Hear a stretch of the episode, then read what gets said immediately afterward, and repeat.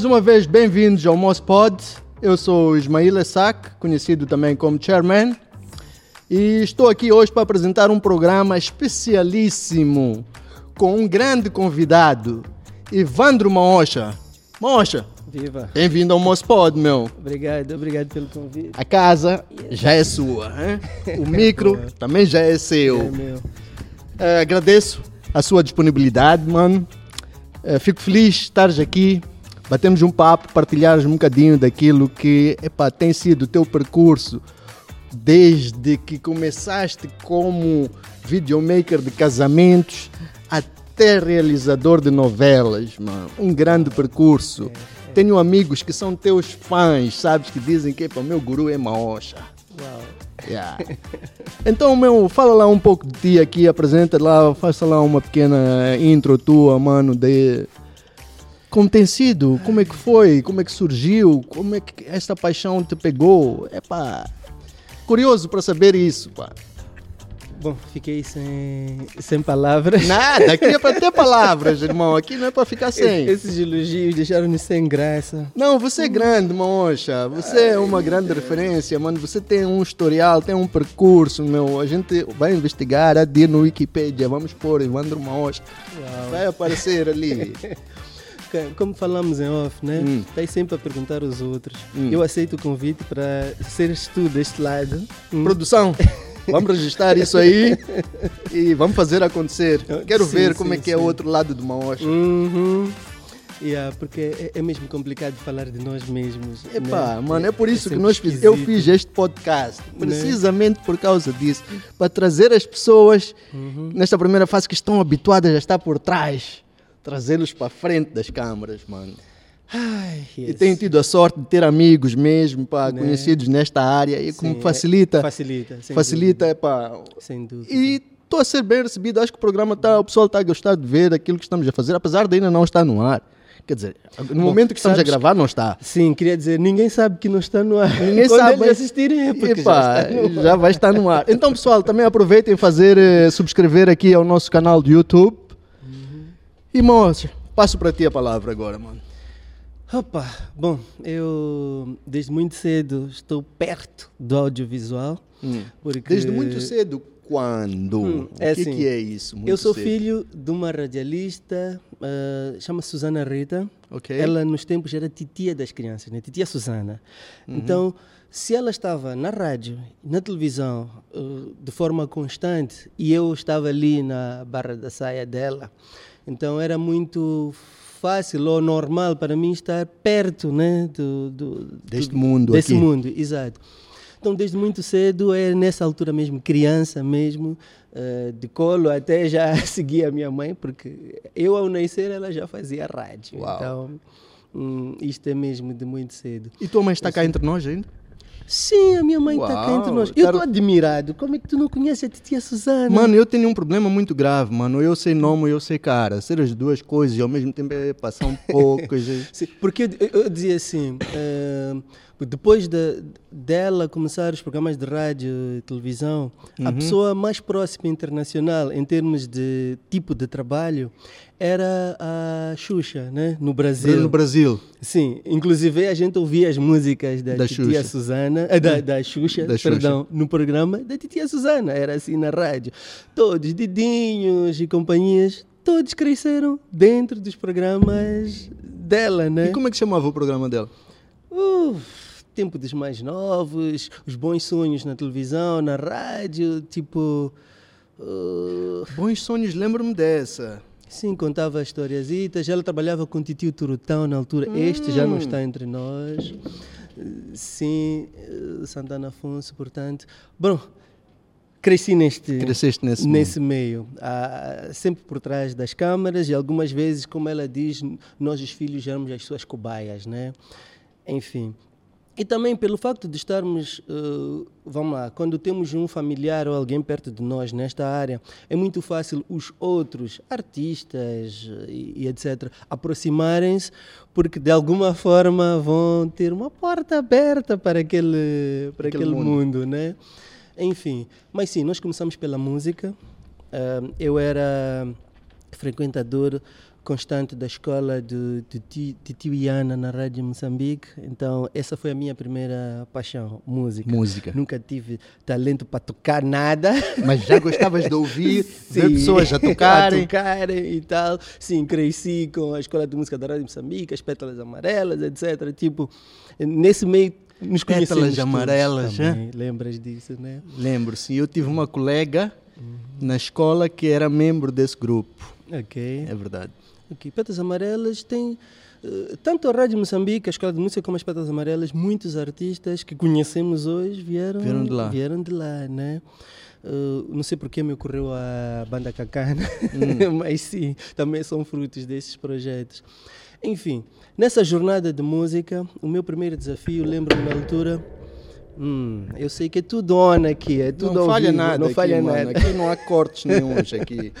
Ok, estamos habituados já a corte. Corte, yeah. Repete. Repete, mas aqui é uncut, raw. One take. One take. Eh, Na minha última experiência, portanto, das novelas, Uhum. eh, depois vamos chegar lá no final, provavelmente, mas nessa experiência, conseguir fazer um one take. Uau. É tipo, é uma alegria para a equipe Um toda, né?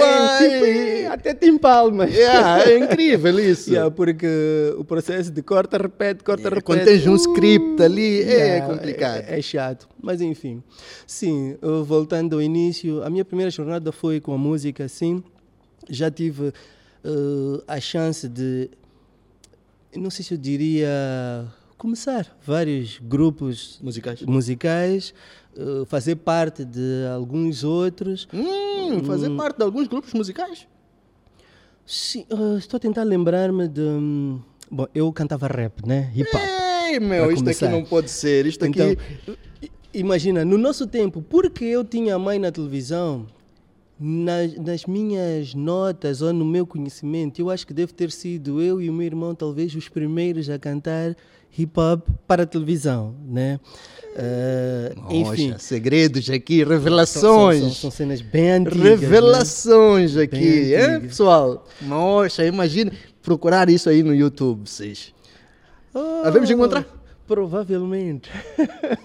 eu me lembro que a primeira vez que, depois de alguns anos e tal, tendo iniciado com esta trajetória de hip hop, me lembro que o primeiro desafio que nos veio à frente foi gravar um CD. Né? Não, foi gravar videoclipe, ainda nem estava Não, ainda não era videoclipe, ainda era mesmo. Fazer a composição das músicas todas, CD. preencher o CD. Yeah, Como é eu- que chamava o grupinho? Eu já tive hum, Illegal Rappers, Mad Level. Mad Level é o que foi, acabou ficando mais popular. Uh, não sei se conheceste. Isso foi, estamos a falar de que ano isso, moço? Uau, nós começamos a cantar em 92, então estamos a falar de pelo menos 4, 5 anos à frente. 95, 97, vamos lá. 96, sim, 97. s- Sim, sim. Porque lembro-me ter abandonado este lado da- artístico de música mais ou menos para 2000 e, quando comecei praticamente o audiovisual, né? Ok. Ahm, sim, 2008, 2007. Sabes, desculpa, vou-te interromper. Das pessoas que eu já tive a oportunidade de entrevistar aqui, muitos deles são pessoas da nossa ligadas à área visual.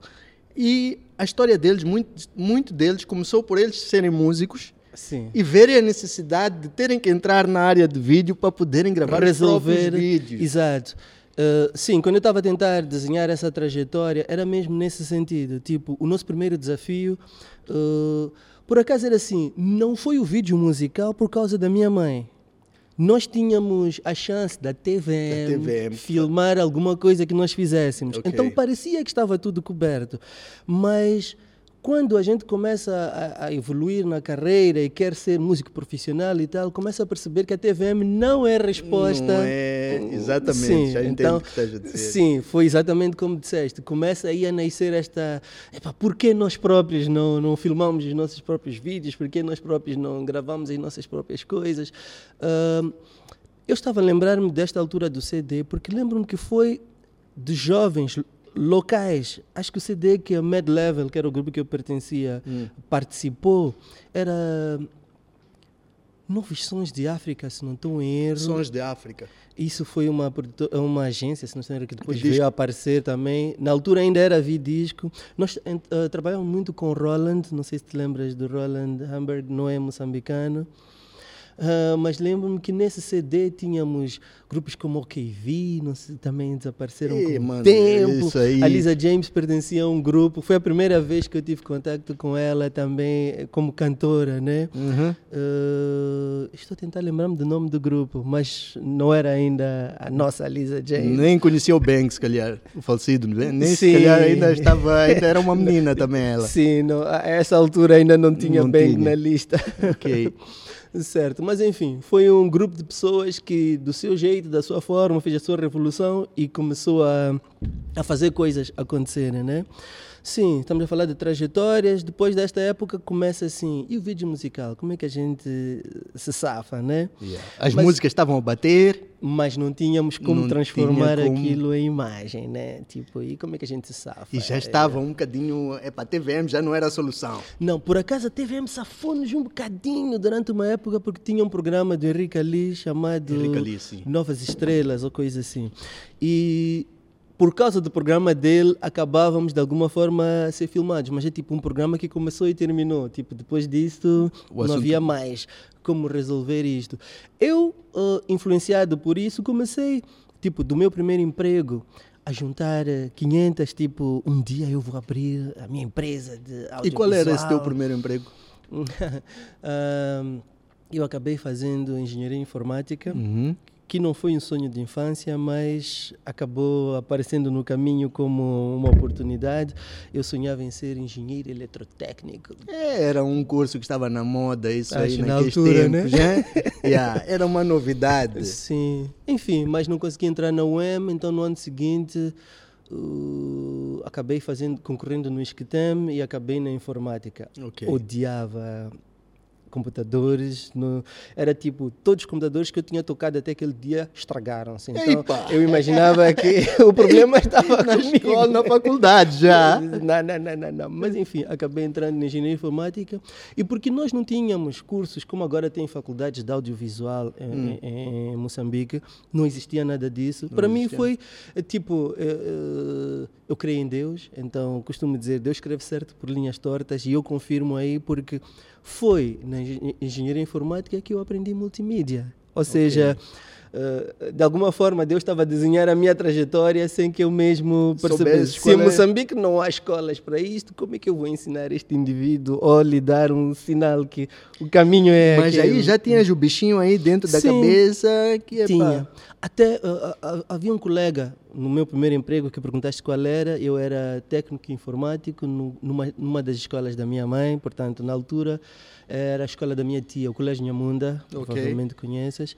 Ok. Então eras o IT ali. Sim. Eu, eu entrei naquela escola, só tinha máquinas de escrever.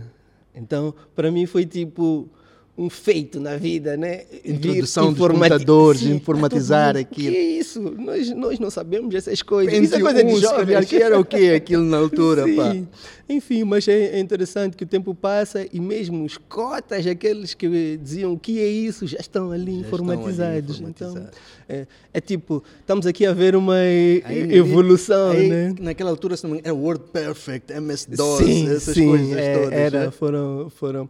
Ah, eu, eu tinha um padrasto que era professor informático Uhum. e eu era um aluno dele e ele ensinava lá o MS-DOS, etc. E eu era o pior aluno daquela turma.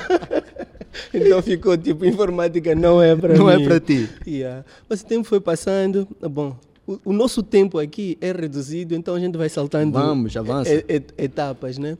Mas sim, o tempo foi passando e informática passou a fazer parte de nós. E tinha um colega lá do colégio que dizia: Mas Ivandro, esse equipamento, essas câmaras que estás aí a juntar, é para quê? Eu, Um dia eu vou abrir o meu estúdio, a minha empresa, não sei o quê. Ele disse: Um dia quando? Tem pessoas que estão a casar agora e não sei o quê, e ninguém está lá para filmar. Casamentos? Ah, ele era Inácio Navel, sim. Que vamos lá, vamos experimentar. E apareceu a minha primeira cliente ali, era uma prima minha, Ângela Martins, sim, foi a minha primeira cliente, portanto. E entrei nesse desafio com o Inácio, né? Fomos lá sem experiência. Qual era a câmera que estavas a usar? O que que filmaste com aquilo com o quê? Naquela altura ainda era VHS, bet- era o quê? Não, estávamos numa transição. Quando eu comecei a filmar, acabava-me de sair de, das V8, se não me falha a memória. Uh, Super 8, não, era, não é, aquelas da Sony? Sim, a câmera era da Sony, mas já estávamos a passar para uh, DV. DVCam. Sim, então as, as mini, DVs, mini DVs, umas okay. cassetes digitais, sim, já era uma transição de uma época para outra. Sim, nesse processo mesmo, como músicos, as primeiras gravações foram cassetes mesmo, né? Fitas, até lutarmos para o CD. Atingido o CD, eh, os vídeos também eram VHS, né? As câmeras antigas eram VHS mesmo. Uh, mas quando nós entramos no mercado já eram as mini, mini DVs. DVs e eu me lembro que comecei não com Sony, eu havia lá uma mistura, Panasonic, Sony. Sei que o que nos chamava a atenção é que as câmeras têm que ter tem que ser 3 CCD. Eu, o que é isso? É, são os novos sensores. A, a câmera agora é 3 CCD. É tipo, hoje em dia todo mundo Era atrás do... naquela altura. Sim, hoje é full frame, queremos 8K, não sei o yeah. quê, pronto. E era uma... ainda filmávamos em quê? SD, nem, nem era, era HD, HD, era SD ainda, sim. Mas pronto, foi aí a nossa primeira experiência. E obviamente casamento era só um pretexto impulsionado por um amigo para arrancar com a empresa, mas logo a seguir já estávamos com as primeiras cobaias nos vídeos musicais. E me lembro que a primeira cobaia foi Track Records. Esse já conhece, né? Ah, você está me dando novidades aqui, mano. Eu, yeah, Track Records. Estou a aprender. O podcast okay. é para eu aprender também. Ouvir. Então, onde tu andaste esse tempo todo? Ah, mano, eu estava busy com outras coisas, nem ligava isso aí. Isso. Ok, mas sim. Uh, eu acho que os nomes que eu vou falando, para a maioria das pessoas, não é novidade, novidade. né? Sim, mas ok. Uh, Track Records foi assim, deu uma primeira experiência. E lembro-me que um dos músicos da Track Record, que era o Ângelo uh, A2. A2. A2. E tu? Sim. O, o videomaker Música, agora. agora é videomaker. Agora é... Mas já está a perceber de onde ele veio, né? Ele era é. músico e interessante, eu gostei muito da forma como, como ele entrou nesta área. Portanto, ele veio como elemento da track record para gravarmos o vídeo, vídeo, mas era a minha primeira experiência, se não estou em erro, uh, e eu fiquei com uma incógnita, incógnita que era como é que se, que se edita um vídeo de rap? Na minha cabeça estava que ali é muita gente a falar, palavras que eu, enfim, não conheço as letras, como é que eu vou juntar isso? Eu preciso de um elemento do grupo do meu lado para juntos editarmos. E o A2 veio desta forma. Okay. E, e, na altura, como o vídeo era em 3D no After Effects, uh, era tipo. O After Effects era um programa muito difícil. Mesmo hoje, imagino que não são todos yeah, que dominam o After Effects. Geralmente, uh, edição linear, a gente vai para um Premiere, para Final Cut. Final Cut, etc. Sim, era isso que usávamos. Mas como se tratava de algo em 3D, tipo, criar cenários como esses e filmamos eles em chroma e colocar-lhes ali, etc. Era o, o sonho na altura. Eu fiquei espantado com a capacidade do, do, do, do A2, né? Tipo, foi alguém que. Eh, eu estou no serviço. O meu, ah, o meu escritório era no serviço. Um armazenzinho lá escondidinho, lá eu comecei a montar a a editar. É a editar, exato. E então era assim, tipo, lá embaixo estavam a chamar, mas Leandro, computador, não sei o quê, algum problema informático. Eu, ah, Deus, ficas aqui, faz isto, isto, isto, isto, e não sei o quê. No primeiro vídeo, isso. Sim. Lá eu uh, afastava-me, mas quando voltava, via avanços. avanços. Camarada, tu já editaste alguma vez antes? Não, é a primeira vez. Eu, a gente que tem dor natural é? para fazer coisas, yeah. né? Enfim, só lembrei-me dessa, dessa é história. É uma curiosidade interessante. Interessante, sim, sim. E tu, fica atento, hein? aqui has de vir contar essa história também. Né? Lá vai o nosso percurso, começamos a fazer vídeos musicais e como na altura eu me lembro que o Marcelo é que era, DJ Marcel é que era a estrela dos vídeos musicais e é um estrangeiro cá, mas Branco. foi quem elevou a indústria de Isso vídeos musicais. Estamos 2007, 2008. Estás a falar de que... Yeah. Até pode ter sido um pouquinho antes dessa data, porque eu me lembro que 2007 foi tipo o registro oficial da empresa. Então Já significa que pelo menos dois anos antes já estamos a tinham- fazer yeah. alguma coisa. Mas sim, os vídeos musicais podem ser provavelmente 2007 um pouco para frente, né? Ok. Eu lembro que o Marcelo destacou-se com Giovanna nessa altura. Não sei se conhece Giovanna também, era um grupo da Beira. O Marcelo, acho que. Ele já vivia na Beira Na nessa- Beira, exato. Então começou, lançou a sua carreira usando um grupo local, Local. né? E foi, foi algo tipo, uau, nós queremos aquilo também, né? E nós outros, nós também queremos fazer aquilo. Enfim, começamos os vídeos musicais. ah, muitos artistas, ah, eu diria 90% foram mulheres, eh, enfim, as damas do Bling e companhia, porque não sei porquê, nu- nunca me viram como. Ah, acho que já sei, já sei. E nesse processo, eu, eu antes não era, vamos lá dizer, eu sou cristão, né? Tipo, antes eu não ia à igreja. Então, a partir de um, de um certo momento, comecei a Ok. minha fé e comecei a largar velhos hábitos. E a tendência dos músicos homens são aqueles vídeos com. Hum. Gospel? Não. Não, músicos homens. Não havia música gospel ainda nessa altura. Sim, os músicos homens gostam de meninas a mostrar o corpo. Corpo, é, é isso. Então isso ficava vende tipo- também, né? Sim, então eu, eu me tornei não muito. Apologista dessa... Sim, então para eles eu Por não era a da primeira religião. opção. Por Exato. causa da religião. Deixei de olhar para isso como uma coisa que fizesse sentido, né? ok. Exato. Enquanto os vídeos femininos eram um pouco mais disciplinados, posso assim Estou a dizer. entender. Estás a Não entender. tinha muito essa exposição Essa de exposi- pele, né? Exato, exato. Mas enfim, eh, só para dizer que epá, acho que tive mais experiências com vídeos femininos do que masculinos, mas nem por isso deixei de ter um monte de, de rappers na, na, na nossa lista, né? Enfim, neste processo de vídeos musicais, eh, as agências, que também era o DJ Marcel que ele já atendia, publicidade. O vídeos então, musicais. praticamente é um dos mais antigos nisto Yeah, aqui. D- Neste... DJ Marcel, para fazer trabalho com qualidade, ele praticamente é quem abriu as portas nesse país, né? Ok. Eh, yeah. Fora ele, diríamos que tudo que tínhamos, que podíamos chamar de alta qualidade, vinha de fora, né? Podia até ser moçambicano, mas que filmou Portugal ou qualquer sítio, menos local, vamos assim dizer. Enfim, ah, nisto eh, estamos a transitar agora para onde? Publicidade. Então, as agências começaram a ver eh, a nossa capacidade de fazer vídeos musicais. Nós fazíamos vídeos sem nenhuma formação, vou assim dizer, o conhecimento de audiovisual como tal. Naquela altura também não havia os YouTubes, não havia os tutoriais, não havia nada disso, É, meu. Eu diria que. Estudava-se com livros, meu. Sim, de alguma forma, o, o, o YouTube ou, ou a internet estava ali, mas nós não fazíamos, perdão, não fazíamos ideia de que podíamos ir lá adquirir Esse conhecimento. conhecimento, né?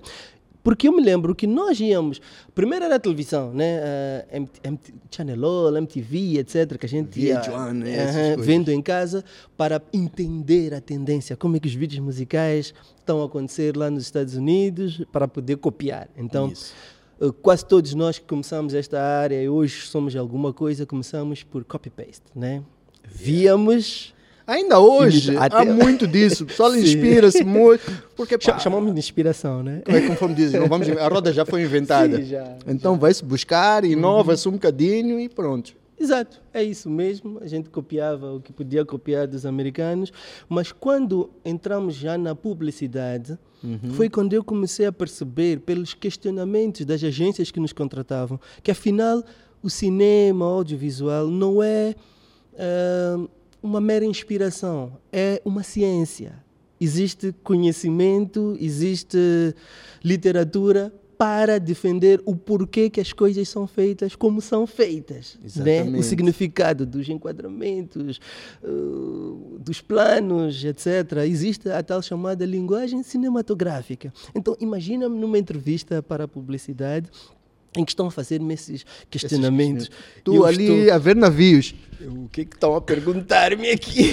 Você só sabia pegar a câmera, filmar e editar, mais nada. Yeah, foi, foi, foi uma experiência incrível. E nisso, graças a Deus, mais uma vez ele colocou o Hernânio Mandlat, uh, que sai, exato. Meu já estava a trabalhar nessa altura. Sim, que sai foi, eu diria assim, que cada um de nós tem a sua história, né? Ok. Então, ele foi alguém que, quando eu abri a Maojas e tive o primeiro valor para investir, Eu fui à casa dele, ele foi o meu primeiro fornecedor de equipamento. Eu Ok. fui à casa dele, eh, eu estou a olhar para a casa dele assim como estou a olhar para o teu estúdio hoje. Man, Tens tudo, meu. Sim, tipo, nunca te vimos, nunca te ouvimos, nunca te ouvimos falar de uma trajetória, mas és a pessoa mais preparada que eu conheço, né? Tipo, O Hernani, nessa altura. De onde é que vem isso? Então, ele, o nosso amigo Jason, da Minerva Central, eh, já, já há algum tempo estavam a fazer as suas coisas. O Hernani e o Jason. E o Jason, exato. Então eles já tinham os seus vídeos musicais. Eu lembro que algumas experiências com o Hernani Mudanis, o irmão da Blink, o Hernani. Sim, sim, sim, o Hernani. Acho que algumas experiências dele inicialmente foram Com com, o o Hernani. Hernani, a filmar o Hernani. É, ok. Sim. Enfim, mas foi, foi ele o meu primeiro suporte, vou assim dizer, para alguém que está a entrar no audiovisual profissional pela primeira vez, né?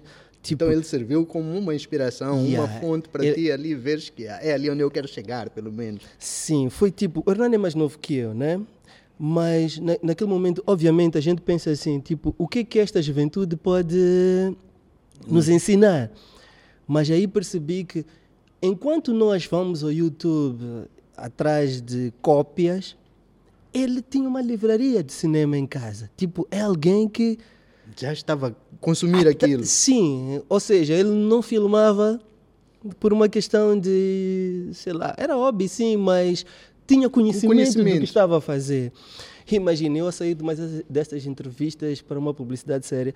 Ok, como é que acabo? Eu estou a ser chamado para ir fazer uma publicidade dirigir um filme. porque Hum, hum. me conhecem. Eu faço os vídeos musicais, então o meu nome está por aí, Está por né? aí. Uh, e as pessoas anônimas que até podem ter mais talento e etc. Isso Não acontece até nos dias de hoje. não Não têm são trabalho ali exposto. Exatamente. Então, aí vi que a audácia resolve o problema de alguns. Né? Uns aparecem e não sabem muito, mas porque estão ali sempre nas redes sociais a expor as coisas, eles são chamados. Hoje em dia, E É isso. hoje em dia, e aqueles que lá têm condição, conhecimento, estudaram fora até, etc., acabam ficando um pouco à sombra ou com poucas oportunidades, não porque não têm talento. Eu vi isso também na música.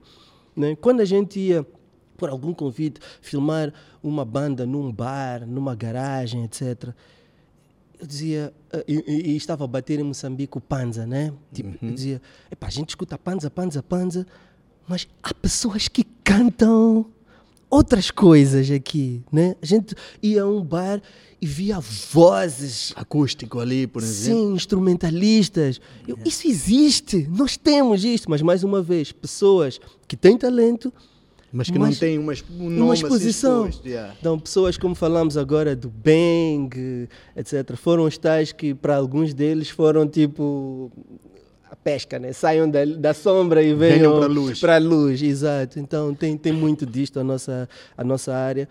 Ah, os, os mais corajosos, que agora me ocorreu um nome, o Azagaia, né? O falecido. O falecido, agora é falecido. Hoje agora é falecido, pá. Né? É verdade. Ah, que Deus o tenha. que Deus o tenha. Certo, eu me lembro que fiz um post na altura de- do falecimento dele a confessar algo. Quando eu per- percebi, primeiro parecia um fake news, né? Mas depois percebi que realmente ele já não estava entre nós. E foi tipo, quem me dera ter a metade da metade da coragem que ele tinha para dizer o que ele pensa, o que sente, etc. Tipo, agora que ele se foi é que percebo a O valor que ele teve. né? Exatamente, né? Ele. Yeah. Yeah, epá, mano. yeah. Enfim, exato. Então foi assim, dizia eu, inspirado ou direcionado pelo Hernani na altura, que começou a minha carreira como ah, Realizador. de- realizador já de publicidade. publicidade. Exato. E comecei a aprender também como esse mercado funciona. Porque até então, nos casamentos, nós éramos uma espécie de faz tudo, né? Yeah. Podia ser câmera, luz, fazia som, etc. Tudo. O all-in-one. All in one, exato. Uh, mas quando entramos nesta área, começamos a perceber que eh, no audiovisual profissional, no cinema, tudo tem o seu custo. este microfoninho, se aparecer no set para fazer algum trabalho, Custou tem- alguma coisa. Exatamente, ele tem que ser pago por isso. Imagina o desafio de passar de uma fase em que as pessoas estavam habituadas A fazer tudo, a economizar com, com pouco, até nem contabilizar e ir fazendo. ir fazendo, Ir sim, fazendo. e de repente já temos que começar a ser A saber que "Epá, aqui tem regrados. regrados. Exato. Eu me lembro até que tive uma contenda com o Hernânio, lembrei-me disso por causa dessa falta de profissionalismo, que assim, eu sou realizador, eu Hum. contrato um diretor de fotografia, hoje chamamos de diretor de fotografia operador de câmera, né? Yeah. Na altura, você tem câmera na mão, você é Você cameraman. é tudo, você é o tudo ali. Enfim, então me lembro-me que numa dessas apresentações, eu, este é o meu câmara, este é o meu não sei o quê, e as pessoas tipo, mas este não tem noção, eu não sou dele. eu sou contratado por ele Yeah. para fazer este serviço. O homem do som, etc. Cada um tem o seu papel, né? Tipo, hoje em dia, assim, que, em dia- que, que, que isto funciona, mas na altura... É, meu, Survivor, meu brother. meu. yeah, vamos lá, você Vamos pega lá. lá esse boom aí. Vamos lá. Enfim. Mas acredita lá, muitos também acho que desenvolveram as carreiras começando assim, meu. sim, a brincar, para hoje faz isto e foram mesmo. Sim, estamos num país em que não tínhamos profissionais dessa área. Hum. Os poucos que hoje em dia a gente chama de velha guarda são aqueles que vêm da TVM, tinham alguma experiência adquirida lá, mas fora eles que estavam, vamos lá, institucionalmente capazes de fazer aquilo, o resto éramos pessoas que nos encontramos na rua e dissemos vamos lá fazer uma cena, né? Tipo, Diz lá uma enfim. coisa, amor. Nessa altura aí não havia tanta concorrência como há agora, né? Por acaso não. E isso por acaso fez com que a minha época fosse boa para mim, porque não tinha muitos com quem concorrer. Lembro-me que, que fora o DJ Marcel, obviamente, o, o, o- a concorrência mais próxima era o MG. Não sei se MG, MG, sim, sim, Produções. Sim, sim, sim, sim, sim, esse nome não me é estranho. Yeah. Meu irmão, tu estás mesmo fora do radar. Não Sabes, conheces eu- o MG? Não, é assim, eu desde que comecei nesta área de fotografia e vídeo, e- Sim, sim. É, foi a altura que eu comecei a lidar com este Com pessoal todo, mano. Então, Eu- antes disso. E antes começaste disso, quando esta área, exatamente? Porque eu me 2000 lembro. Quer dizer, profissionalmente, eu comecei talvez em 2016. Ok. Porque antes, quando eu comecei a fazer publicidade, um dos primeiros estúdios que eu ia era Foi o teu. meu. Sim. Aquele lá na. Avenida de Trabalho. Trabalho, exato. Sim, Yeah. para DDB na Mas altura. acho que se calhar naquela altura, eu- aquilo ali era um estúdio que fazíamos parte de vários. Sim, sim. Eu nem sei se tu já ias na altura que eram só eles ou ias na altura em que eu já estava, eu já não faço ideia, meu. E, ah, Porque por eles já acaso, tinham começado de vista, antes. nós nunca tínhamos nos visto. Mesmo ao ir lá era tipo... Ao telefone, né? Sim, epá, agendo para o dia X um trabalho assim. E eu mandava alguém lá Alguém lá, abrir. exato, Hum. exato. Foi uma época mais ou menos assim, ano exato, eu sou péssimo de memória. Mas enfim, sim, tivemos essa, a, nossa, a nossa ligação começou nesse tempo, né? Nessa altura, então, vamos lá. O que, que tinhas mais no prato? Eram videoclipes ou já tinhas mais trabalhos de publicidade? Isso aí, Assim, como é que quando acontecer? o- entramos na publicidade Hum. E começamos. Isto que estamos a falar também serve de escola para o- outros, né? Claro, é Porque, obviamente, quando a gente começou a publicidade e começa a perceber que, que, desculpa a expressão, cada macaco no seu galho, cada um tem que se espe- especializar em alguma coisa, começou a ficar muito difícil voltar para os vídeos musicais. Com aquela mini produçãozinha, aquela não coisa. que não fosse possível. O que acontece é algo que comentamos aqui antes. O DJ Marcel, quando tinha uma produção, o produtor, e a equipe toda se esmerava para lhe dar o melhor. melhor. Exato. Mas na mesma época, quando procuravam por nós, é porque não queriam gastar. Gastar. Né? Yeah. Então nós éramos. Eu acho que até hoje É ainda assim. as pessoas veem as coisas assim. Dessa é? maneira. Infelizmente, ainda é assim. Hum. Ah, enfim, isso fez com que, se os músicos, os artistas, não conseguem perceber que se eles não investem, não vão Não atingir vão. aquela qualidade que eles Almejam, né? almejam sim. Yeah. Querem um trabalho no estúdio, mas querem que o estúdio seja gratuito. Isso. Tu tens um estúdio e sabes que são custos, Custos, para, gerir isto. Enfim, cada um pensa do seu jeito. Mas isto fez com que a gente começasse a tender mais para a publicidade, preferir trabalhos organizados do que um trabalho que não tem estrutura, né? Mas com o tempo os artistas também foram aprendendo essa estrutura. E Exatamente. hoje eu quando analiso o mercado já percebo que um, um, artista inteligente já sabe que para fazer um vídeo musical precisa de um produtor, precisa de uma produção. Tipo, já não é só pegar os, uma câmera e inventar. Sozinho ir costurar a roupa, vir aqui, trazer sim. a sua Sanji ali numa marmita. E isso, se veres, gera uma indústria, porque cada trabalho que a gente faz está a empregar um monte de gente. Falaste de roupa, uh, começaram a aparecer os stylists. Uh, é verdade, hoje epa, temos a indústria completa aqui, sim, mano. Já, já se já percebe que é ter já, uma indústria. Exatamente. Né? Uhum. Já vi, já tive a oportunidade de trabalhar contigo, já vi como é que acontece essa produção toda. Epa, e vejo, cada dia que passa as pessoas estão a melhorar a muito. Melhorar, estão a melhorar muito. Está Também existe uhum. ainda aqueles que epa, dá um jeito. Um jeito. Sim, o, o, dinheiro limita tudo. Yeah. Né? Mas é também aquilo, né? Ninguém quando começa, começa com tudo, né? Exato. E hoje vivemos neste mundo digital, cada dia surgirem mais empreendedores, pessoas uhum. que epa, eu abro o Facebook, abro o Instagram, hoje todo dia estou a ver um novo fotógrafo aparecer, sim, um novo videomaker aparecer. A, a, início assusta até, né? Yeah. Parece que vamos perder que o vamos, emprego. Exato. Mas...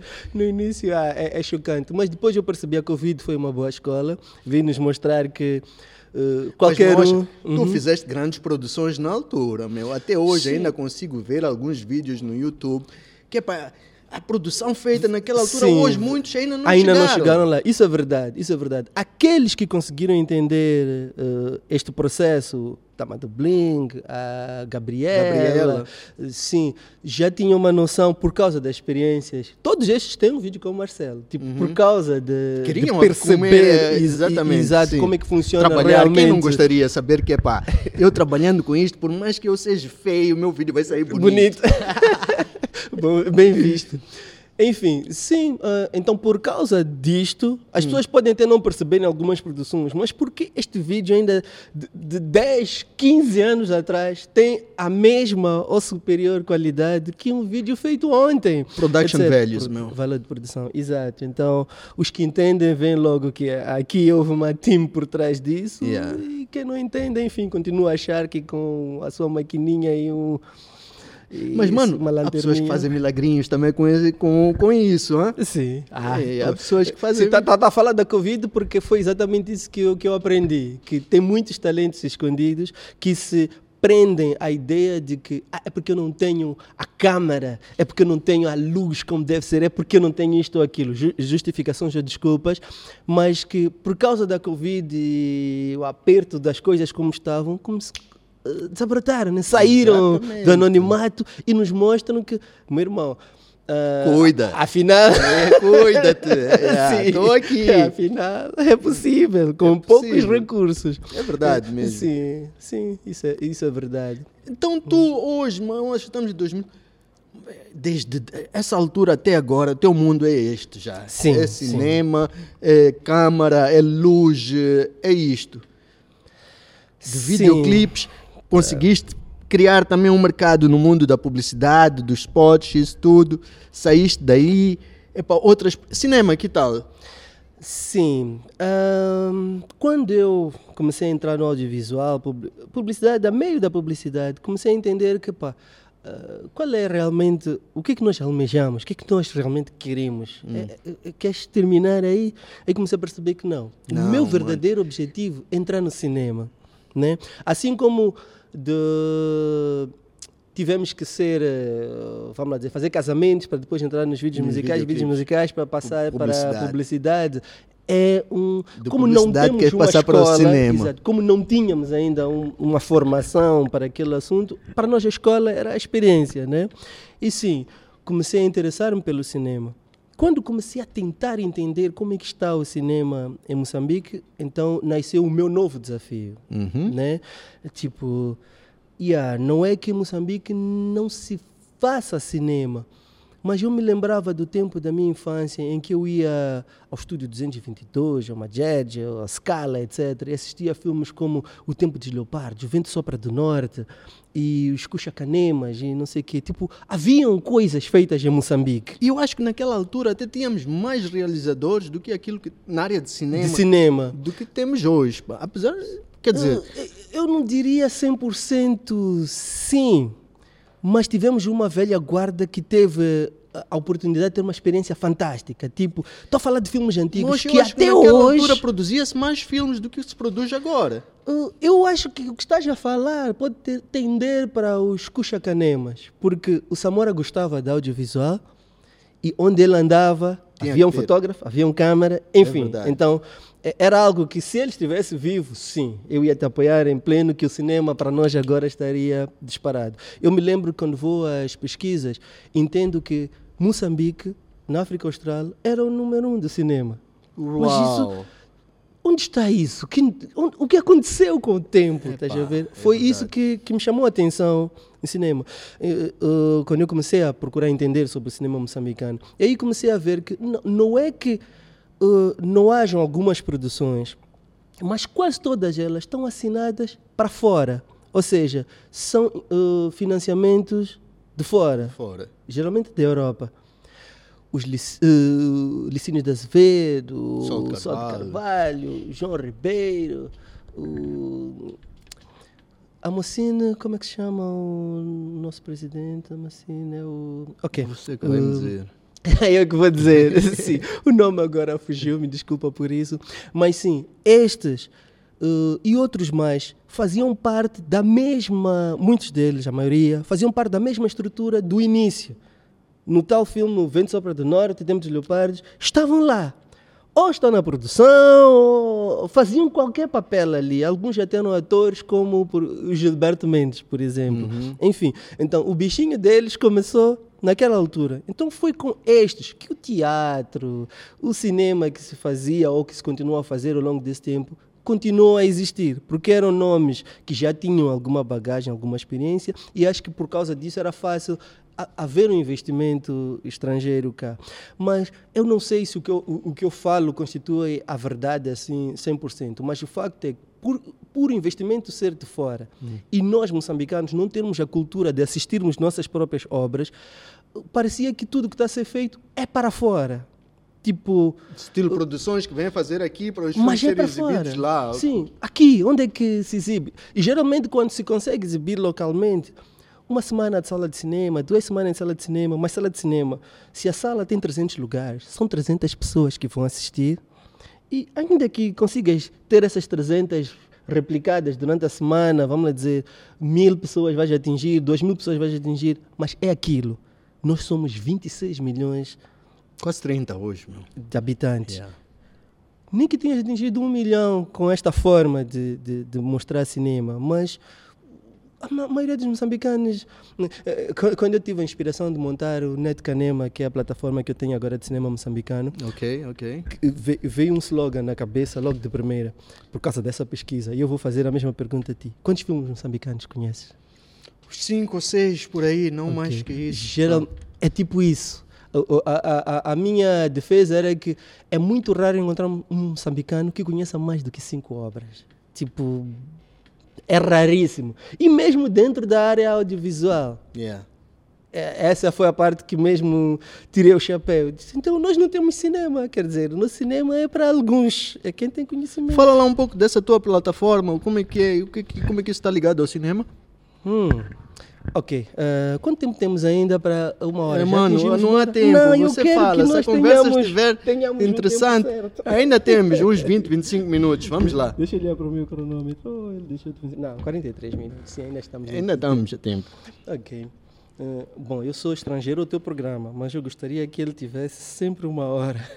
Ah, vamos fazer. Era- era eu até posso dar um desconto, um e 10, um e tal. Um e não interessa. Isto aqui, não, não estamos a pagar pelo tempo da antena, mano.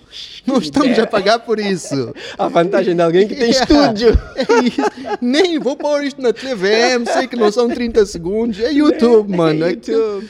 Se a conversa estiver interessante, o pessoal vai Ficamos ouvir. Não há problema. Boa, Desde boa. que as baterias, cartões de memória aguentem. Onde? Epá, Então, está-se bem. Pessoal, a gente continua aqui. Tá certo. Então, já estamos a, estamos a eu estava a tentar explicar como o cinema começou. Então, estas pesquisas Hum. ahm, para entender o, o- o cenário do cinema em Moçambique é que começaram a revoltar-me, né? Alguma coisa tem que Tem que acontecer, feita. tem que ser Sim. E depois, como isto aconteceu exatamente em 2019, portanto, um pouco antes da Covid, logo a seguir veio a Covid, parecia-me mesmo que esta era a solução: criar uma plataforma digital onde pudesse assistir os filmes É moçambicanos. como Netflix? Sim, é, a ideia do serviço é exatamente como da Netflix. Ok. Só que o diferencial, por isso eu não me acho concorrente, quando as pessoas gostam de dizer Netflix moçambicano, enfim. Mas é porque no Netcanema, que é o nome da plataforma, só tem conteúdos nacionais. Isso está disponível assim no, Jap- no Sim, Apple Store, agora no Google. Netcanema.com, netcanema.comz, vais entrar no, no Netcanema. Por favor, pôr isso aí embaixo na descrição para o pessoal local passar a consumir aquilo que é nosso, hein? culturalmente enriquecer um pouco, saber um pouco da história do nosso cinema e tudo isso. Tens lá todo esse, toda essa biblioteca. Bom, eu estou num desafio agora com Quantos filmes estão na plataforma neste momento? Uh, eu posso ousar-me em dizer que mais de 100 obras nós temos. Uau! E, bom, entre conteúdos de qualidade e conteúdos amadores, nós chamamos de cinema popular, enfim, entre aqueles que sonham e aqueles que já têm financiamentos extraordinários, estão lá. O que, que a gente fez no início, quando começou a perceber esta falta de, de conteúdos. Começamos a bater portas e perguntar às pessoas que a gente conhece se conheciam um amigo que é cineasta que alguma vez fez um filme. E começamos a ir A procura. a- a- atrás, né? Ah, eu tenho até um pedido de desculpa a fazer a, uma boa gama de cineastas. E, ah, Por ainda porque- não ter chegado a eles, ou quê? se- por não ter chegado a eles e ter posto as suas obras na plataforma. Oh, ok. No início, ah, eu olhei tipo, se eu estou aqui a desafiar um cenário, uma situação, quero provar, porque isso era uma questão mesmo de provar que em Moçambique existe cinema. E é simplesmente- possível fazer. Exato. Então, ah, alguns Sabes, a gente não tinha contatos. O nome deste, isto aqui é o quê? Estás a ver? Mozpod. Mas pode, exato. Sim, Moçambique Pods. Pô, é ok. É, é daí nós pode. podemos. É possível. É possível. Então, Yeah. Enfim, só que aí deparei-me com um novo desafio. Primeiro, esse pedido de desculpas, que é para todos os cineastas que de alguma forma não os contactei e usei as suas obras para mostrar aos outros que existem obras. Existe. Eu peço desculpas. Mas neste exato momento, tudo que está lá é porque os, os proprietários autorizaram, né? Ok. Mas senti uma pena por isso também, porque. uh, nós temos uma forma de ser, nós moçambicanos, né, que dificulta muito o crescimento dos próprios moçambicanos. Por exemplo, é ditado popular, uma forma popular de ver as coisas, mas primeiro, quer enriquecer as nossas custas. Tipo, existe um pouco disto. Acredito que há pessoas que conheçam a plataforma e não conseguem pensar que em Moçambique não tinha cinema até ontem. Este camarada simplesmente está a tentar nos mostrar que está ali as coisas. Vamos lá para os empresários, para os financiadores, etc. Ei, olhem, temos cinema, estão ali pessoas, né? Porque ah, entras na plataforma, vai descobrir realizadores. Do Rovuma ao Maputo, isto foi mais interessante ainda. Tipo, temos todo o país de alguma forma representado. Sabias que há cinema em Cabo Delgado? Sabias Nada, que há mano. cinema em Ambana, em Gaza? Assim, Eu fiquei a saber porque estou a ir atrás da informação. A minha pergunta é: todos os moçambicanos vão ter que ir ao YouTube, ao Vimeo, etc. não vão encontrar. Há muita coisa que não vais encontrar. Sim, então a forma mais fácil, inspirado na Netflix, era uma plataforma onde todas essas coisas estão lá. E às vezes a pessoa que entra não entrou por causa do teu filme, entrou por causa do filme do Sol do Carvalho, do Licínio de Azevedo, do João Ribeiro, etc., de algum eh, realizador já de nome sonante. E ali é a norma. Quando termina a obra que estás a assistir, começam sugestões. E pode sugerir alguma coisa que nem te ocorria que, que existe esse filme. Nós temos aqui atores desde artes marciais a coisas mais sérias. Tipo, temos gente para tudo. Gente que pode ser duplo até em filmes americanos, vamos assim dizer. Mas porque não se sabe da sua existência, é como se no cinema existisse para alguns, né? Enfim, para entrar no, no, no, mercado de cinema, eu comecei pelo meu próprio filme. Entrei, tem uma instituição que Longa-metragem tua? C- Não, ainda Curta? ainda curta. Aproveitei a oportunidade que o CCMA, o Centro Cultural Moçambique America- Alemão, alemão, sim, dá todos os anos, que é um concurso de curtas-metragens. As curtas dele são 5 minutos. Ok. Mas foi para mim um aprendizado muito grande. Como eu já estava na área de publicidade, já tinha Já ent- pessoas já sabias como é que é como o fazer as coisas. coisa. Exato. Agora é só eh, mudar ali alguns cliques para pensar, ter um mindset para cinema, né? Usa guiões também, mas agora já usa atores, pessoas que têm que representar, têm que falar. A maioria das vezes que a gente faz publicidade, quase que não se fala. É, é tipo, são encenações, às vezes são modelos, pessoas que não são atores, Atores. né? Exato, mas quebra o nosso galho. Mas agora já era uma experiência nova, como se trabalha com atores, como montar os sets. Como para- dirigir. Como dirigir, sim. E cinema é, é- é uma questão de contar uma história, transmitir sentimentos. Então, dirigir aí pa- pa- pa- passou de ser uma coisa que acontece assim para uma coisa séria. As pessoas se assistem à tua obra e têm alguma emoção, é porque tu conseguiste transmitir aquela emoção. O mesmo que é representado ou feito por cinco realizadores diferentes terá emoções diferentes, terá uma forma de estar diferente, né? Então foi um novo aprendizado. E nisso o registrar a plataforma, cadastrar-me como um cineasta. eh, Gabriel Monlan eh, foi quem me recebeu na Mocina, era o nome dele que ti- tinha fugido. Eh, Registrei-me na associação dos Amocine, Associação Moçambicana De cinema? de cineastas. Cineastas. Exato. exato. Então, comecei a tentar eh, aproximar-me de todas, para entender a estrutura. Mas repara que na maioria dos sítios, mesmo para registrar a plataforma, a maioria dos sítios onde passei, porque dei de cara com sítios errados. Imagina, a gente não entende nada. Primeiro sítio, vais ao baú, por exemplo, porque queres saber como é que se registra uma Uhum. Como se fosse uma empresa normal. Uhum. Sim, como é que eu faço isto? Eh, depois fui cair também lá no E na INIC? INIC. Na INIC foi a última instância. Até lá passei pelo Instituto de Comunicação IC, E NCM? CM, sim, etc. Mas lembro-me que em alguns desses sítios era tipo, queres fazer o quê? Uma plataforma de Nem cinema. eles sabiam, nem estavam. Cinema! A, a- a questão que eu fiquei com ela foi eh, que era uma, parece coro. Cinema, em Moçambique. tipo, Really? come yeah, on. come on. Epá, sim, eu quero fazer isso mesmo. O que é que eu faço? Enfim, como nenhuma instituição destas estava preparada, mesmo hoje acredito que as leis ainda estão se a aperfeiçoar. É tipo, ok, isso é uma coisa nova até para nós, né? Como é que se registra isso? Onde é que se registra isso? Como é que se faz? Ah, mas enfim, acabei no INIC e Está solucionado. ah, já está solucionado. Ou seja, não estamos, está- estamos legais. estamos legais. Epá, meu, Estou muito feliz por saber, mas eu acho que nós temos que fazer algo mais. Pá. Este podcast também pode ajudar, talvez, para divulgarmos um pouco esta tua plataforma, porque aquilo Uhum. Sem- ali sem, epá, sem, sem dúvida.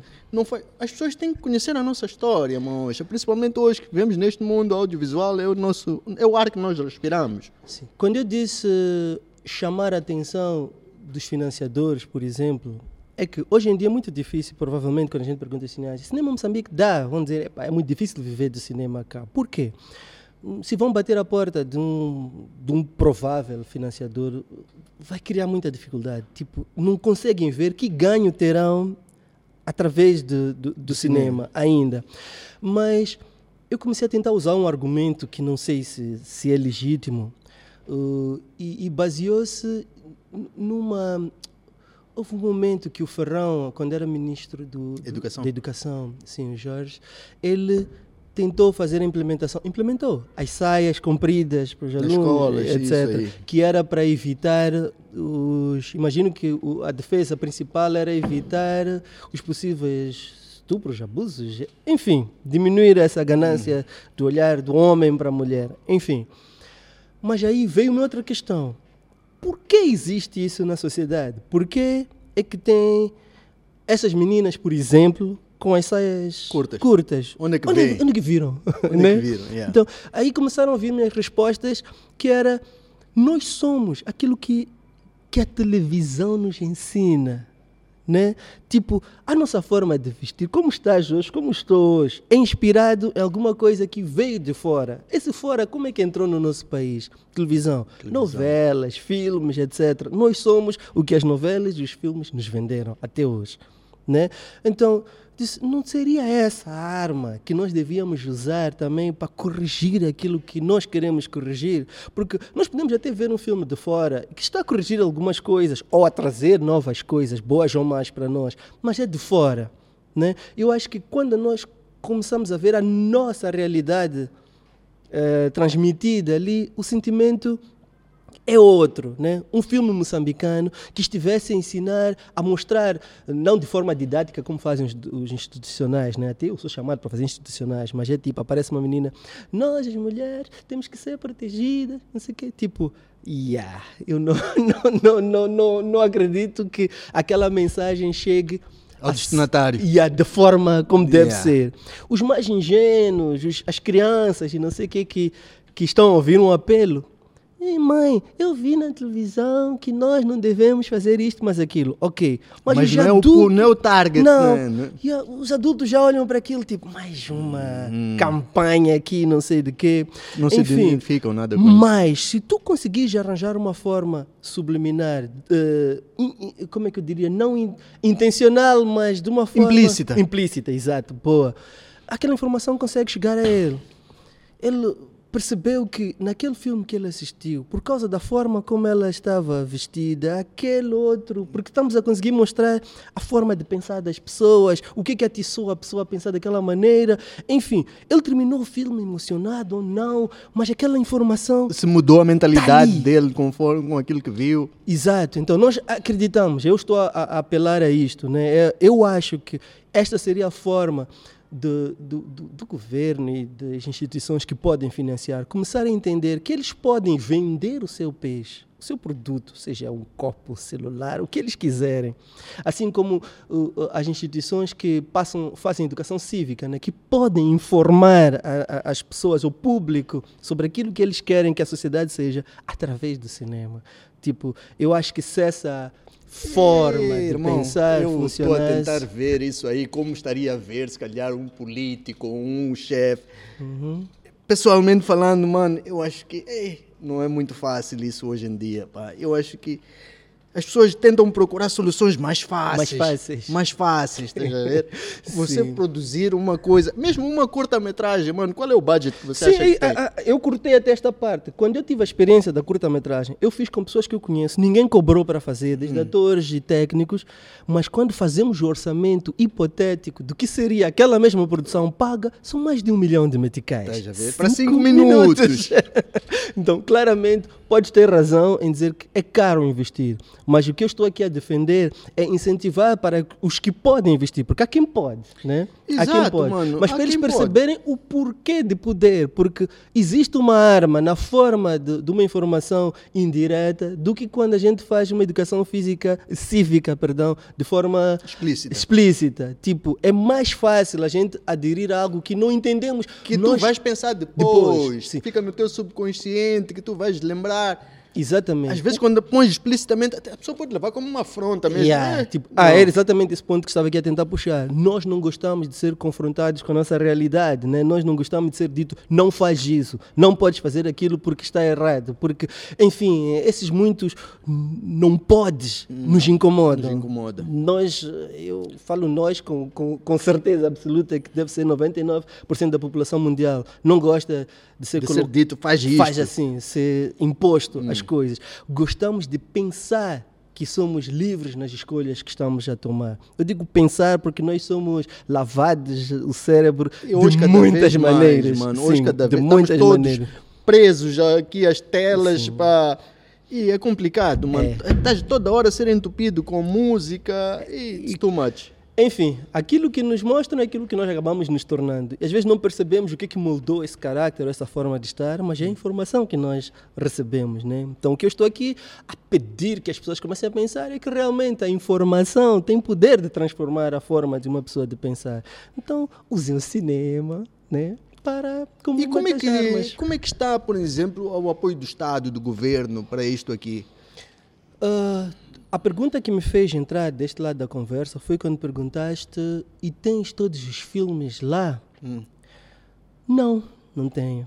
Porque o, o maior apoio neste momento será, se vier, do Instituto Nacional de Cinema. Cinema.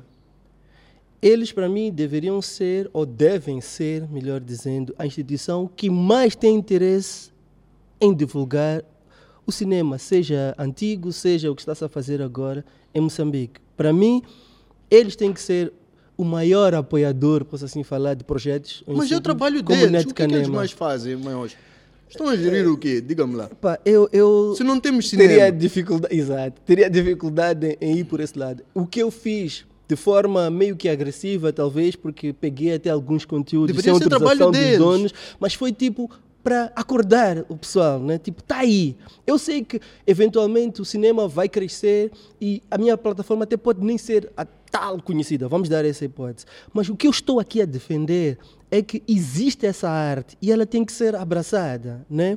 Então, se uma outra pessoa acordar e começar a investir no cinema, eu me darei como vencedor. vencedor. Ou, seja, fiz. Mas alguém apoiar a apoiar, causa. Exatamente. Então, e, e nesta, neste momento mesmo estamos aqui a falar, mas eu vejo muitos o problema é que cada um de nós tem um ciclo limitado de conhecidos, mesmo em redes sociais eh, de abrangência, que não conseguimos abranger a todos assim de uma vez só, principalmente quando não há uh, capacidade financeira. Mas são muitos que estão a lutar pela causa cinema, né?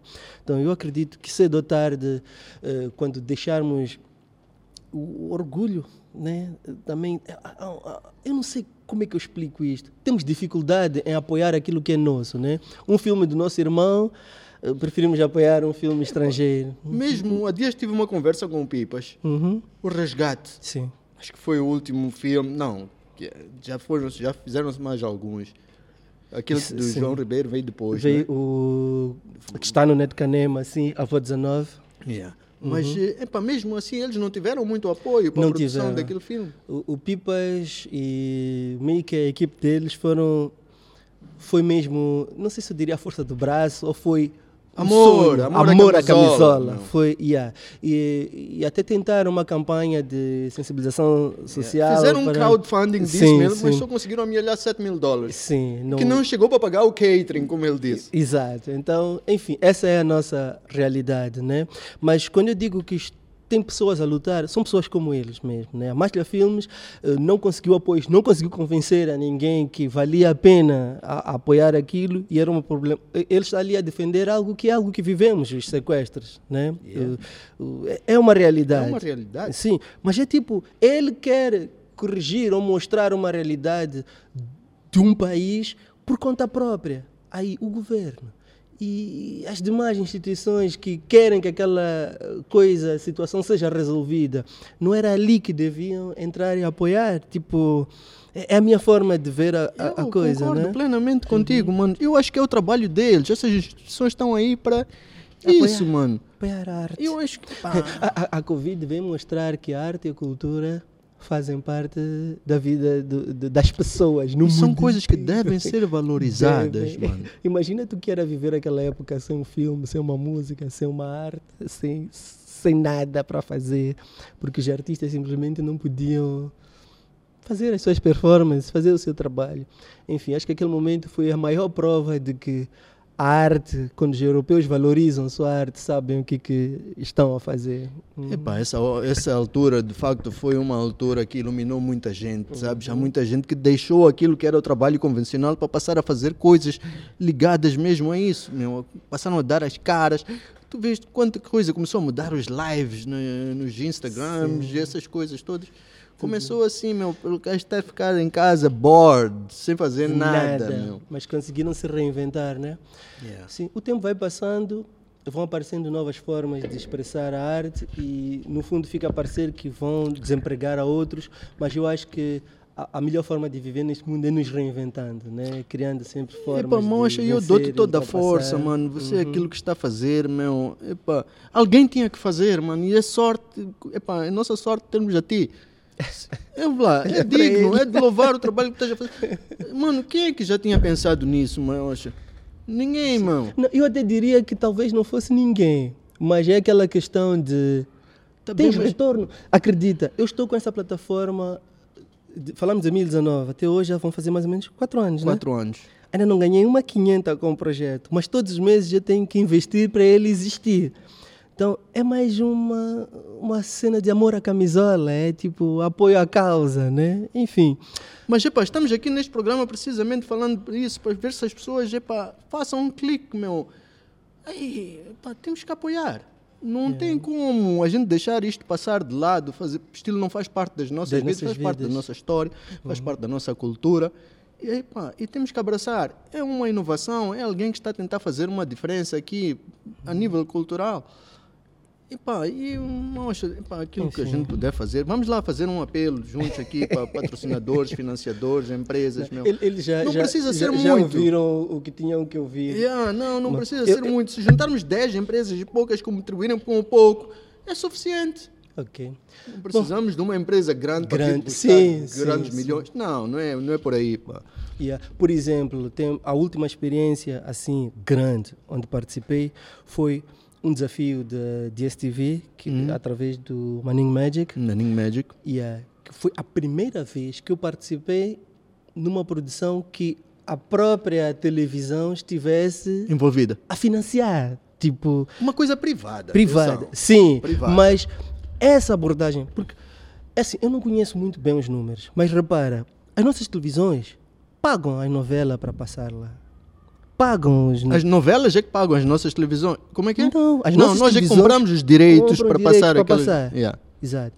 Então, investem em alguma coisa de fora que querem que passe. que querem que passe. Sim, ah, falo das novelas, futebol. Às vezes temos televisões locais a passarem um, um campeonato até do mundo. Uhum. Eu me lembro que já estive numa experiência destas em que se falava de mais de um milhão de dólares para poder tra transmitir. Sim, direitos. Televisões locais. Estão a Televisões pagar locais. mais de um milhão de dólares de direitos de transmissão. Uhum. Mas não há capital dessas mesmas televisões para investir numa curta, num 10% seriado, disso, não sei mano. quê, num- numa produção local. É, nesse sentido, eu louvo a iniciativa da MultiChoice, né, através do, Manning do, do Magic. Manning Magic. Através do Sr. Ribeiro, né? S- Sim, João E da Ribeiro. Jônia também. E é. também da Jônia. Exato. Enfim, louvo a iniciativa. É algo que eles já tinham começado fora. Mas o problema não é começar. O problema que não está a acontecer cá é acreditar que o cinema moçambicano pode evoluir. Né? Porque alguns até podem ter dinheiro, mas preferem pagar algo de fora que tem certeza do sucesso daquilo.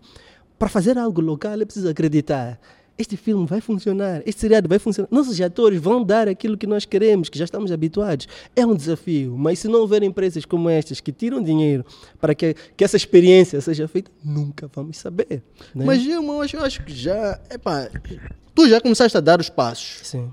Temos outros grupos também que já estão, Estão a a dar fazer, os passos, estão a exato. acontecer. Hoje temos, por exemplo, esta plataforma de Manning Magic que está-se a passar conteúdo local. Local, tu exato. estiveste envolvido na produção de uma novela Exato. toda a Maida. Uhum. Tu estiveste lá, foste realizador daquela novela toda a primeira época. foi a maior vitória até este momento, né? Yeah, Imagina meu. a primeira novela moçambicana com mais de 100 episódios e a gente teve a graça de ser E realizador. acho que já está na terceira época, não é isso? Ah, agora está na segunda temporada, mas a soma dos episódios faz esta semana 300 episódios. 300 então, episódios. tipo, é um, é, é um ganho muito. É um marco, mano. é um marco.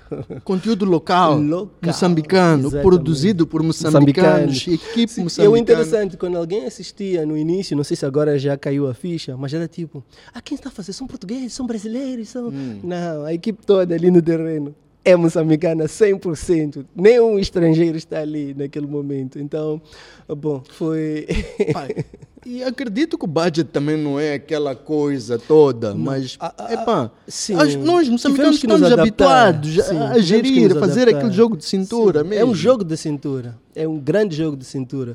Ali acho que é um desafio mesmo para porque muitas empresas novas começaram tiveram essa oportunidade de fazer os conteúdos no início se calhar nem sabiam o que iriam fazer aceitaram o desafio com poucos recursos mas conseguiram entregar alguma coisa. Umas com mais sucesso que que outras mas esta chance de de, de terem a oportunidade de fazer de ter uh, capital para gerir um grupo de pessoas, atores e técnicos para uh, produzir algum conteúdo. Isto é importante e eu parabenizo a MultiChoice por essa iniciativa, sempre.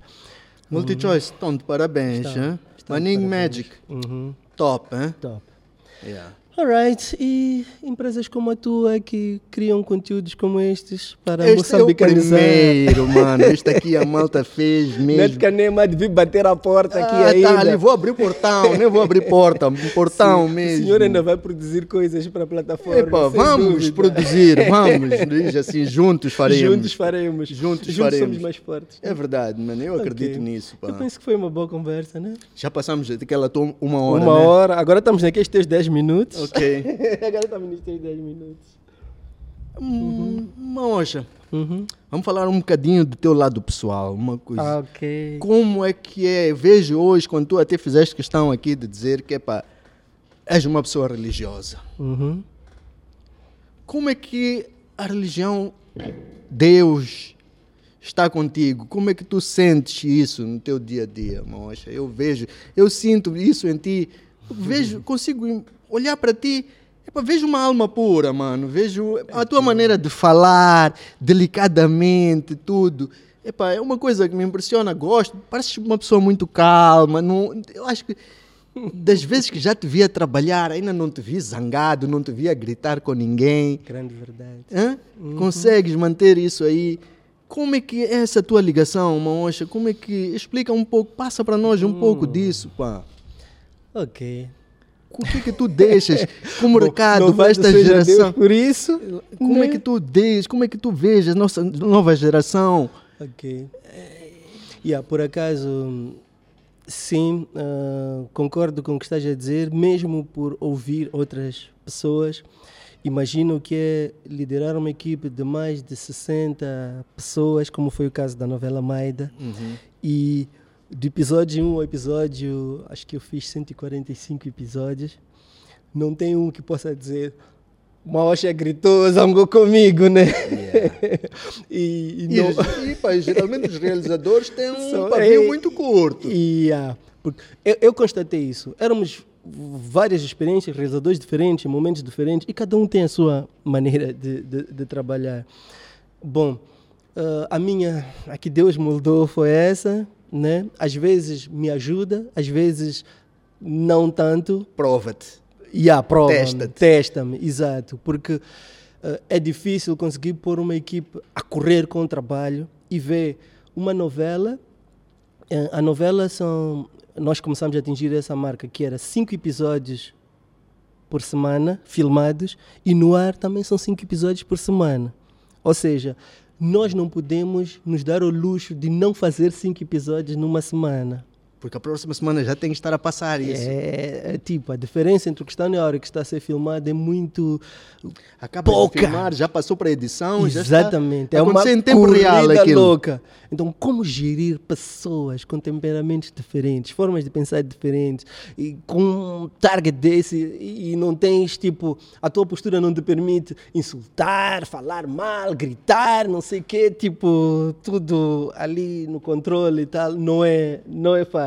Mas foi uma, uma aprovação, e eu penso que para a equipe toda que pode eventualmente estar a ver-me agora, foi um, um aprendizado. Porque quando a Bíblia nos ensina, ou a palavra de Deus, seja de que religião for, nos ensina sobre eh, autocontrole, ou colocar a Deus em primeiro, confiar que as coisas vão funcionar, outro. amor ao próximo, portanto, respeito e tal. Aquilo para mim provou que é possível. Nós simplesmente humanos temos pavio muito curto e somos facilmente influenciados para o lado mau, mas é possível viver eh, aquilo que é a vontade de Deus nesta terra, né? Então, o, o, o eu ser da fé coloca-me quase sempre em prova, principalmente nesta área. Esta é uma conversa que dá para um podcast Outro podcast. inteiro. É, vamos, isto aqui é para isso, Né? meu. Não significa Yeah. que hoje é a tua primeira e última E vez. última, não, exato. de jeito Então, nenhum. Sim, falar de religião, falar de fé, de crenças é algo que leva. Eu acho que sim, vamos falar por isso também. muito O tempo. programa não é restringido apenas a estas conversas do mundo audiovisual. Ah, e não, vamos falar sobre tudo, cultura, relacion... aquilo que nós acharmos que é para tem que ser tocado. É uma conversa que nós vamos trazer para mudar alguma mentalidade ou alguma coisa. Vamos, Vamos bater trazer. esse papo, meu. Tá certo. Então isso fica assunto para uma outra, um outro podcast, provavelmente. Ok. Hoje é o quê? Podcast 4, 5, por aí? Tu és o sexto, se não Sexto. me engano. Então, epá, isto vai bater. Toda semana estás a fazer um, né? Ei, amigo. ei, ei, a pressão já começou. Antes já. disto ir para o ar, a pressão já começou. Já começou. Mas também já estamos aí quase alinhados. Brevemente isto aqui já estará já está, no ar. Né? E pá, espero então, que o pessoal goste, enfim. Então, lá para o 40. Que adere, que partilhe, que veja. Eu quero vir aqui em duas condições. Diga. Uma que é para entrevistar a ti mesmo. Outra e... pode ser para falar de religião. Tá certo. Sim, porque eu reparo que às vezes tu estás a fazer um trabalho que acaba ficando camuflado nisto, vemos o resultado, mas não conhecemos quem é este é, homem. Que low profile, meu. Eu sou assim. Eu acredito que tem muita coisa aí. Mano, você não imagina, eu já disse, mesmo para eu estar aqui a gravar isto aqui, dar minha cara à frente à câmera ali. Para ambos. É, é um desafio. Começou assim mesmo, disse, epá, que seja. Quem, quem, foi que te agitou aqui? Todos.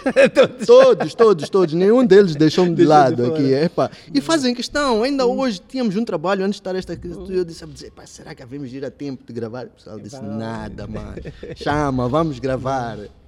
Sim, é interessante. Eu passei a valorizar a ficha técnica do, uhum. dos trabalhos, porque a gente vê os atores ali, às vezes há filmes, mesmo eu já filmei cenas assim, que só tem um ator, um, um filme de 120 minutos, só tem um personagem. Faz a ficha técnica, fez mais de 100 pessoas. É verdade. Eu faço questão de dizer aqui Uau. aos rapazes, mano, aqui no né? nosso trabalho temos que pôr ficha técnica, saber yeah, que é produtor, é o LV, cameraman, é o LB, o LC, é outro Uau. cameraman. Aqui são todos eles. O LK. Ainda não tem, mas já de chegar. Há de chegar. Yeah, mas é isso mesmo. Sim, os que estão por trás da câmara é, é, são o backbone da coisa, né? Eles ajudam. A espinha um dorsal deste assunto. Yeah, eles têm mais força que mim, meu. Sim, é, é assim. Se não tivermos esta gente, a gente desanima, né? A gente desanima. um abraço para vocês todos, né? yes, valeu. Mocha, reta final. Yes. Qual é o conselho que tu dás a esta geração de agora, mano? A nós, a mim. Epa, eu até sou mais velho que tu, mano. Mas pronto, sou Sim. menos experiente profissionalmente, posso yeah. dizer assim. Percebi hoje isso, né? Yeah. Tipo, tens três anos acima dos meus, uhum. mas a área como é nova eh, para ti, se calhar tem algumas coisas que ainda não... Mas com essa gente que vai passando aqui, acho que... Vou colhendo muito, mano, estou a colher. Sim. A juventude... É é assim, eu acredito muito nos jovens, né? Hum, acredito que estamos a correr para um dia ter um país governado por eles. Mas é preciso mudar a forma de pensar. Para mim, quando falamos de religião, tipo, percebi como uma das maneiras de colocar as pessoas disciplinadas, eh, focadas naquilo que querem, é realmente este fé, o caminho, religião. fé, acreditar em Deus. Exato. Mas acredito que há também pessoas que nunca puseram os pés em uma igreja, mas têm caráter, né? São idôneas, são pessoas credíveis e tal. Mas é preciso estas pessoas, né? É preciso estas para fazer o país avançar. E, e, e o que está a acontecer atualmente é que estamos numa geração das boladas, geração dos biscates. Sim.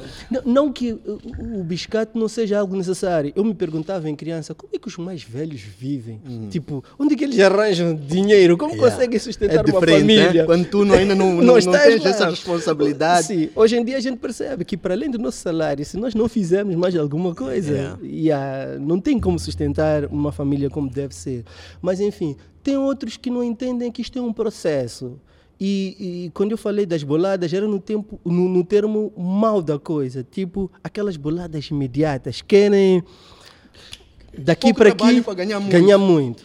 Tipo, olham para aqui, para o teu estúdio, não conseguem perceber que tiveste uma trajetória até aqui e de hoje para amanhã, epa, eu preciso fechar uma cena, man, e, e fazer, ter um estúdio igual a de Ismael.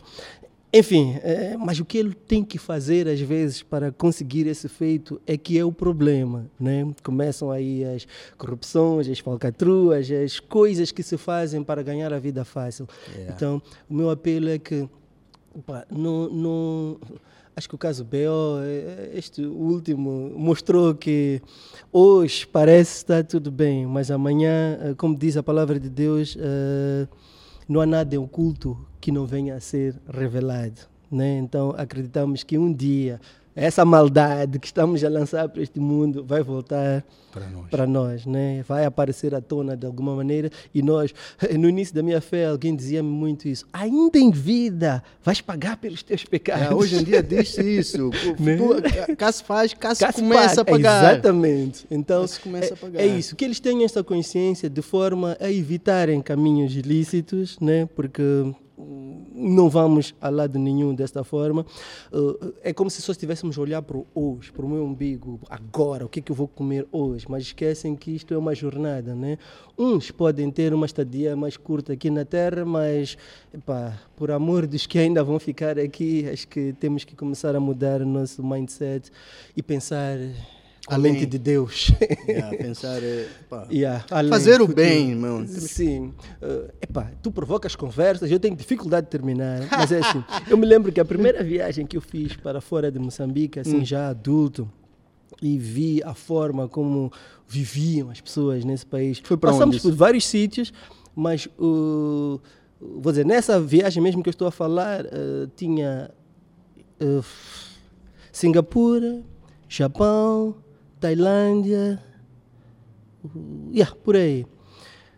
Então, em alguns desses países, a gente percebeu a forma como as pessoas amam a sua terra, né? Em gestos simples.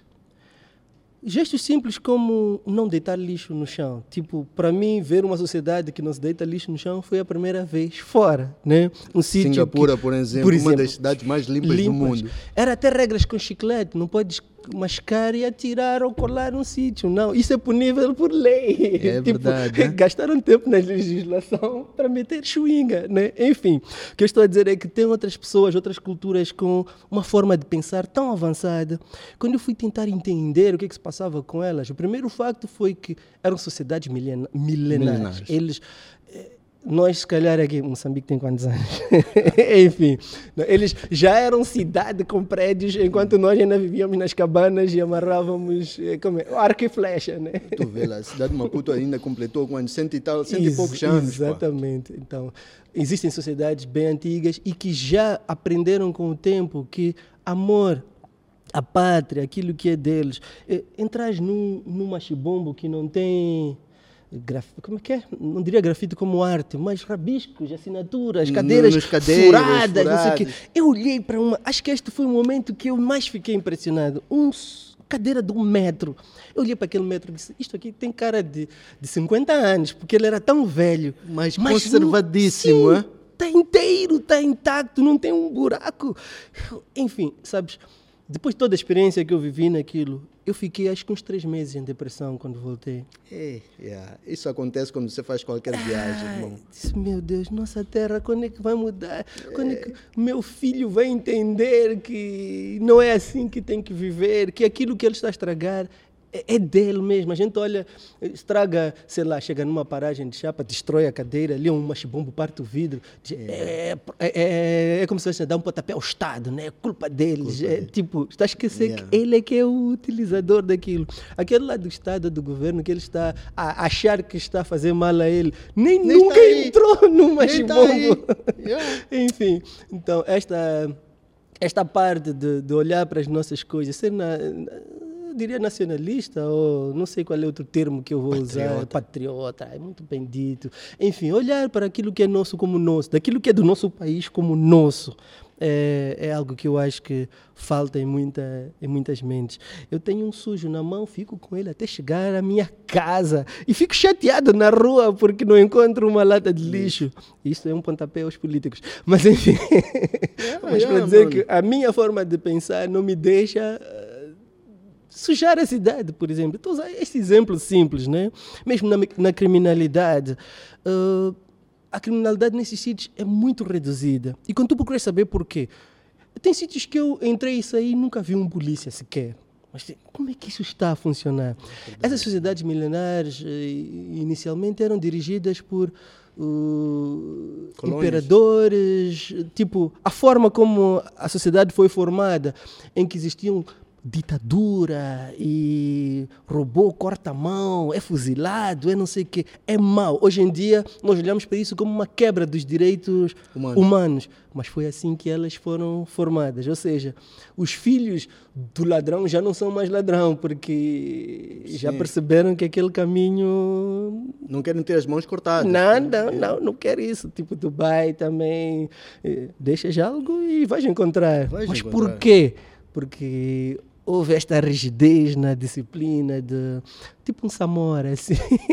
Sem nem existir isso. Não sei o que, é que seria. Nós já Epá, falamos muito isto, né? Mas. Não, fico muito feliz que tenhas Né? partilhas essa visão, meu. É, é uma coisa que, pá, tem que fazer questão de mostrar que, pá, tem que ser assim. Tem que ser assim, né? Vamos ser patriotas. Ok, eu não falo mais. Hum. Meu amigo, o programa tem que acabar. Conversa, vamos ter sempre. Sempre. Mas, epá, não podemos cansar os ouvintes também. Como forma de terminar, meu amigo, quero deixar aqui uma pequena lembrança para sua mãe. É uma capulana oferecida por um dos parceiros nossos, a Casa Pandia. Ok. Eles apoiam em todas as nossas iniciativas. Então falamos dela logo no início. Eu disse que não, isto aqui tem que ser Tem que mesmo para ela. Por ser uma, uma fundação, vamos lá dizer, neste nosso mundo, ter sido ela a pessoa que te inspirou a estar hoje neste mundo. né? Por favor, faça chegar isso à nossa mãe. Será entregue, dona Susana. Bom, a minha esposa e a minha filha vão ficar com ciúmes. Não, diga a eles que o pai há de vir outra vez no programa e vai E vai receber outra. para elas. Tá Ok, Certo, muito obrigado. Bem, minha gente, terminamos, temos que terminar assim a nossa conversa. Espero que tenham colhido um pouco, um pouco que seja, pelo menos, da bagagem do Evandro Maocha, que apoiemos o Net Canema, que para o pessoal faça www.netcanema.co.mz. Canema com capa. Yeah. E vamos lá ver aquilo que está lá. E pá, Vamos apoiar esse vamos apoiar isto aqui, meu. Uhum, vamos apoiar. Bem, peace.